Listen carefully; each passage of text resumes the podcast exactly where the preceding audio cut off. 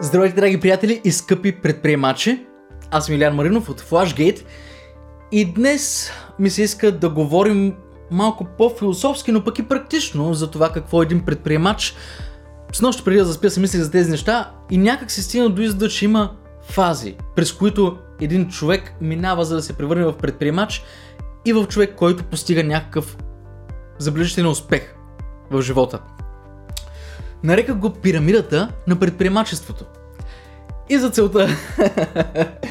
за целта си купих една бяла дъска, ето тази, тук, с която, с чиято помощ да мога да ви начертая това, което измислих с нощче.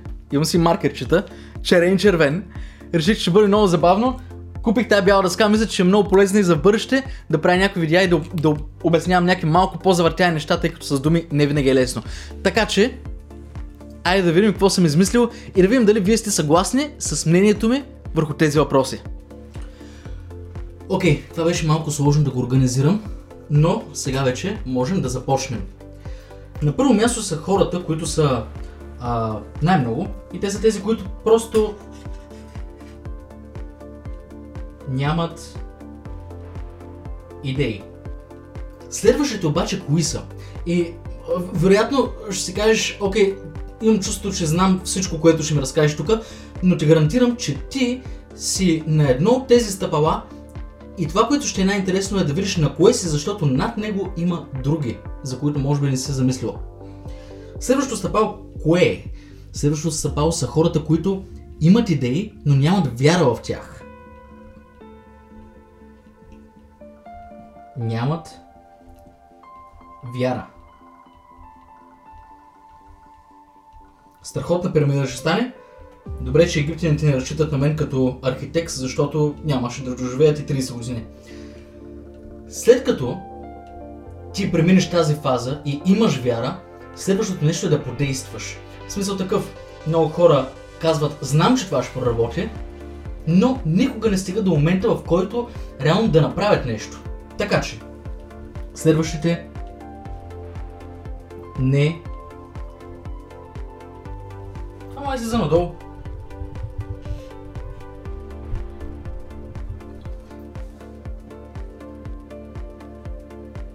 Не действат. И тук някъде започваме да филтрираме горе-долу хората от а, нашия ранг. Ако ти гледаш това видео, със сигурност си някакъв вид предприемач или креативен човек, който се опитва да израсне и вероятно ти си някъде тук, ти действаш. Но, когато действаш, може да действаш добре или недостатъчно добре. Така че, има хора, които действат неправилно. Как можем да действаме неправилно? Много просто. Има хора, които са, да речем, опортунисти. Хрумва им някаква идея за това как да прецакат някой или някой да не се усети как а, ще му измъкнат пари. Това е опортунист, това е човек, който има някакъв краткосрочен план, който е неправилен. Неправилен просто защото няма да стигне далеч. След известно време пак ще е в на дъното на пирамидата. Ще трябва да измисли нов план, защото примерно този вече се е изхабил. Следващото ниво. Действат правилно, но нямат късмет. Сега ще обясня.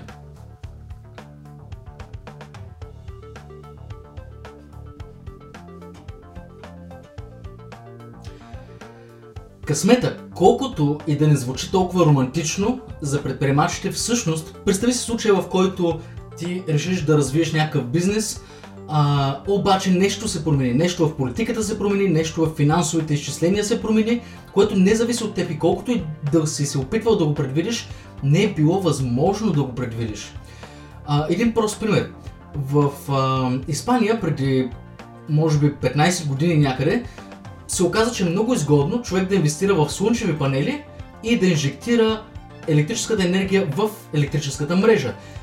Казано по друг начин да продава енергия на компаниите, които продават енергия.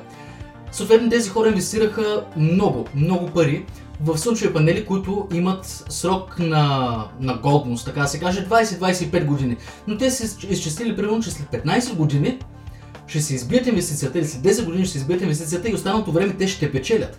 Но изведнъж заради политически интереси, а, цената на която, изкупната цена, не могат да я променят заради вече съществуващи договор, но това, което могат да променят е изкупното количество. Или иначе казвам, казват, максимум с тези панели можем да ти изкупим толкова ток, защото ако изкупуваме повече, означава, че ти произвеждаш ток по нелегален начин или неправилен начин, като например обвиниха хора, че включват а, генератори на гориво, на дизел, които правят ток и ги инжектират, защото им е излизало изгодно. Оказва се, че има един такъв случай, но те го използваха за да вкарат този закон. По този начин всички тези хора, които са инвестирали, те просто са имали кофти късмет. Не е било възможно те да предвидят такъв тип грешка в изчисленията. Съответно, късмета много често играе роля в тези неща. Но да речем, че ти имаш идеи, имаш вяра, започваш да действаш, действаш правилно и на всичкото отгоре имаш късмет. Какво следва след това? Следващата фаза е да проработи. Проработва. Окей, казваме си, ей това нещо не работи. Стигаме до тук на пирамидата и забиваме там. Или то проработва. И повечето хора си мислят, че до там стига тази пирамида. А, просто защото работи ли? Работи. Значи съм успешен. Ами не съвсем. Защото това, което ти искаш да проработи, може да проработи, но е вероятно ти да не си способен да го менажираш. Или иначе казвам да се справиш с ситуацията, в която това нещо наистина работи. Нали, представи си, имам идеята да създам един невероятен бизнес, който така, така, така, така, така, и а, ще има нужда, разбира се, от 250 работника и така нататък. Колкото и странно да звучи, а, в крайна сметка успяваш, но ти не знаеш как да менажираш хора, не знаеш как да комуникираш с хора. Какво става? Провал. Окей, да речем, че това не е твой случай и ти се справил, проработва. Следващото ниво е да менажираш това, което тук ще обясних. MNG, за да бъде по-кратко. Менеджинг. Добре, ти го менажираш. Това нещо проработва. Ти се скачваш от най-низката стълбичка на пирамидата и стигаш до най-високата. Какво обаче става тук? Какво има тук? Аз вярвам, че има още нещо. И това съм го видял в определени случаи. Това е да преоткриеш себе си или да развиеш още нещата. Джеф Безос в момента е най- най-богатият човек на света и той е известен с Амазон. Той е създал Амазон, развил го е а, и в момента номер едно като богаташ на света. Но той не спира. Той създава а, преди определен, определен брой години, не си спомням колко точно, космическа компания. Компания за а, космически пътувания и тем подобни неща, подобно на SpaceX на, на Илон Мъск. Защо му е да се вре там? Защото не можеш да инвестираш само в едно нещо, то да проработи и да си мислиш, че вече всичко е под контрол. Защото то може да спре да работи. Съответно, преоткриват себе си. Това не става само при този тип предприемачи. Мадона е преоткривала себе си много пъти, за да може да бъде в крак с модата. Дори по-близки примери има, колкото да не ми се иска да го призная, защото не съм фен, но Азис в България е един човек, който преоткрива себе си постоянно и създава едва ли не нова самоличност, нов, нов фейс, който а, привлича вниманието на ново. Ето ти няколко примера. И това, вярвам, че е най-високата част на пирамидата. Ще го нарисувам с символа за рециклиране, защото до известна степен рециклираш себе си. Възможно е да има повече стълбички, които на мен да не ми хрумват, но ти може да ми напишеш в коментарите всичко, което съм пропуснал. Въпросът е, че когато стигнеш до там да рециклираш себе си или бизнеса си и да създадеш нещо ново на базата на това, което вече си създал или паралелно с това да започнеш нещо ново, това е да започнеш цикъла, предприемаческия цикъл от начало. И големите предприемачи, най-известните предприемачи, живеят, създавайки, започвайки отново и отново и отново този цикъл. Ричард Бренсън, Илон Мъск, Джеф Безос. В Apple Стив Джобс го е правил много пъти. Много пъти е откривал, започвал нещо ново, което понякога е проработвал, понякога не. В Google много неща започват на ново, понякога проработват, понякога не. Така че това мисля, че е пирамидата на предприемачеството. Какво мислиш ти? Добре. Окей, okay, как ви се стори всичко това? Надявам се да ви е било интересно. Ако имате някакви допълнителни идеи или критики към това, което казах, показах или направих, моля, напишете го в коментарите. А, без никакви притеснения, изключително щастлив ще бъда, ако мога да ви помогна с нещо. И особено ако си млад предприемач или пък имаш някакъв, представляваш някакъв бизнес, търсиш начини да, да се разраснеш или да задвижиш малко по-мощно онлайн маркетинга за фирмата или бизнеса, който представляваш, предлагам нещо. В последните няколко видеа го споменавам.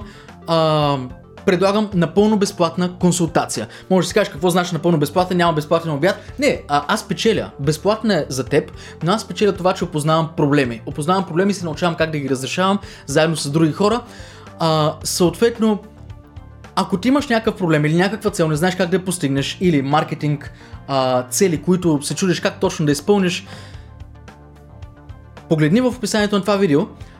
Ако все още го правите, тъй като не знам кога виждаш това видео, а, ще намериш линк към формуляр, който да пълниш напълно безплатно. Искам да поговорим.